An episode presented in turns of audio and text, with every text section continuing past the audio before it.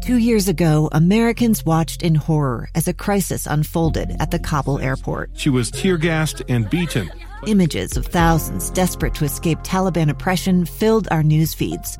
More than 80,000 Afghans made it to America.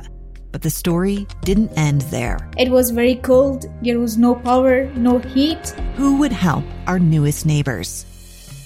I'm Andrea Smardon. In Stranger Becomes Neighbor, you'll hear the stories of some remarkable refugees who left their homes and their dreams behind only to start over from zero. Their only possession was three blankets. And you'll meet Americans who stepped up to help them. You want me to come when you deliver your baby.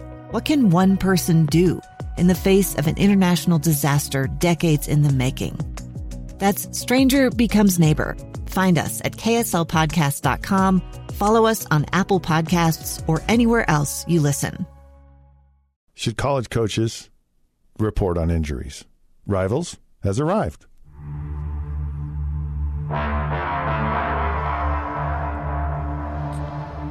All right, welcome on into the program. Another episode of Rivals. Scott Mitchell, Jason Buck here.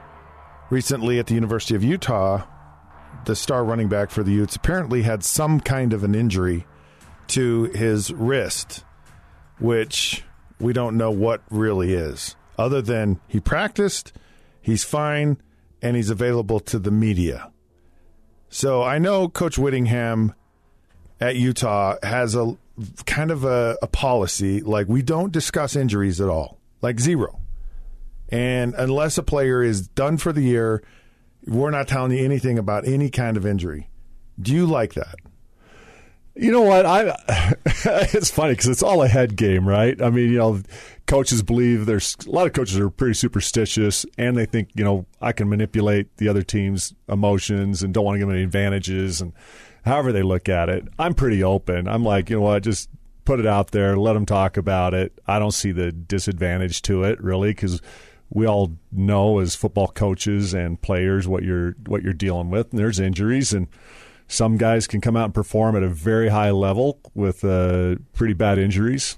And those are generally more of your NFL type players. You know that differentiating factor to be able to play high levels with a lot of pain, and uh, you know I just I, I, I would put it out there. See, I think yeah. I think disinformation is as effective as no information, right? So, yeah. so yeah. Coach Whittingham says, "I'm never talking about it," and I understand why they don't, right? They they don't want the other team to know we're we don't have to prepare for this guy yeah. or this guy's a little weak so we're going to atta- attack this part of the defense because they they they're not going to be stout enough to handle it or yeah. or, or vice versa you know offensively yeah, so Scott would be like you know the the the knight on uh, Monty Python the Holy Grail that has his arms ripped off and he's still you know come on I'll I'll bite you He's going to fight. I'm not dead yet. I'm not dead yet. I'm mere flesh wound.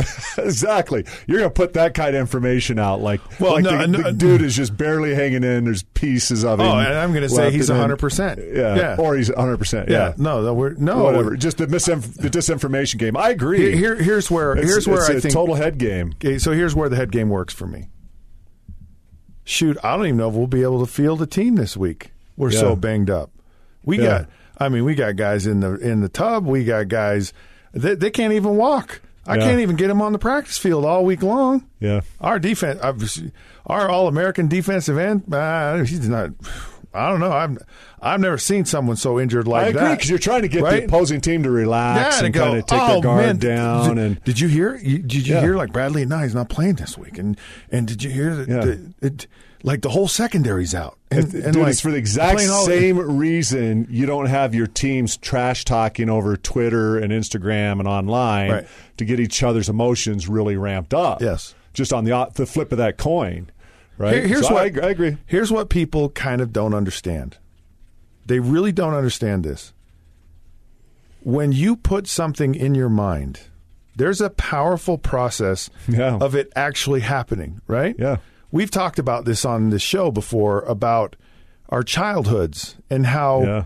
it wasn't just some crazy dream. In our mind, it was a reality. And so if you if you start putting disinformation in other people's minds and they get overconfident or like you just said they get fighting mad Yeah.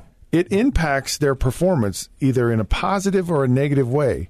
And it's not it's not like it's not like hooey or snake oil salesman stuff or it's it's a reality. No, it's psychological warfare, it- and it works and it and it does wonders to teams and to ple- people. I guarantee you, Kyle Whittingham, every single week, Kalani Sitake, every single week, they are Yes. looking for any opportunity to get any edge, any advantage, any motivation they possibly can You get. absolutely So why are. not use injuries as part of that because warfare? If, we're head coaching against each other and you put out all this disinformation, you know that's you know oh you know Bradlee Anae can't even play and he's all banged up and whatever. I got to go over to my team and our team meeting and dispel that right and just I- say, I don't listen explain- to a word he's telling you. Exactly. I got to deal with it and make sure these guys. I got to fight it and go. This is a bunch of bull crap. He's just trying to get you to not pay attention to him and come out playing flat and da da da da. And so you got to deal with it, or else your kids will pick it up. And you're right; it is a mental weapon, and they there's a chance that it works, and they come out a little flat with lower expectations in the game. And you know, before you know it, you're down 21 points. All right, I like I like to use injuries as a weapon. Yes, just just know. I mean, Scott is the devious one. You want him on your Yeah. devious team. Yeah, brains are a powerful thing. They are powerful. All right, this round of rivals is over. and and you're what? I'm off to my corner. He's You're off to his my corner. corner. He's Jason Buck. Yeah. I'm Scott Mitchell. We're powered by KSLSports.com. You can find us on Facebook at the Rivals Podcast or on Twitter at the Rivals Show. And until then, we'll catch you very, very, very soon.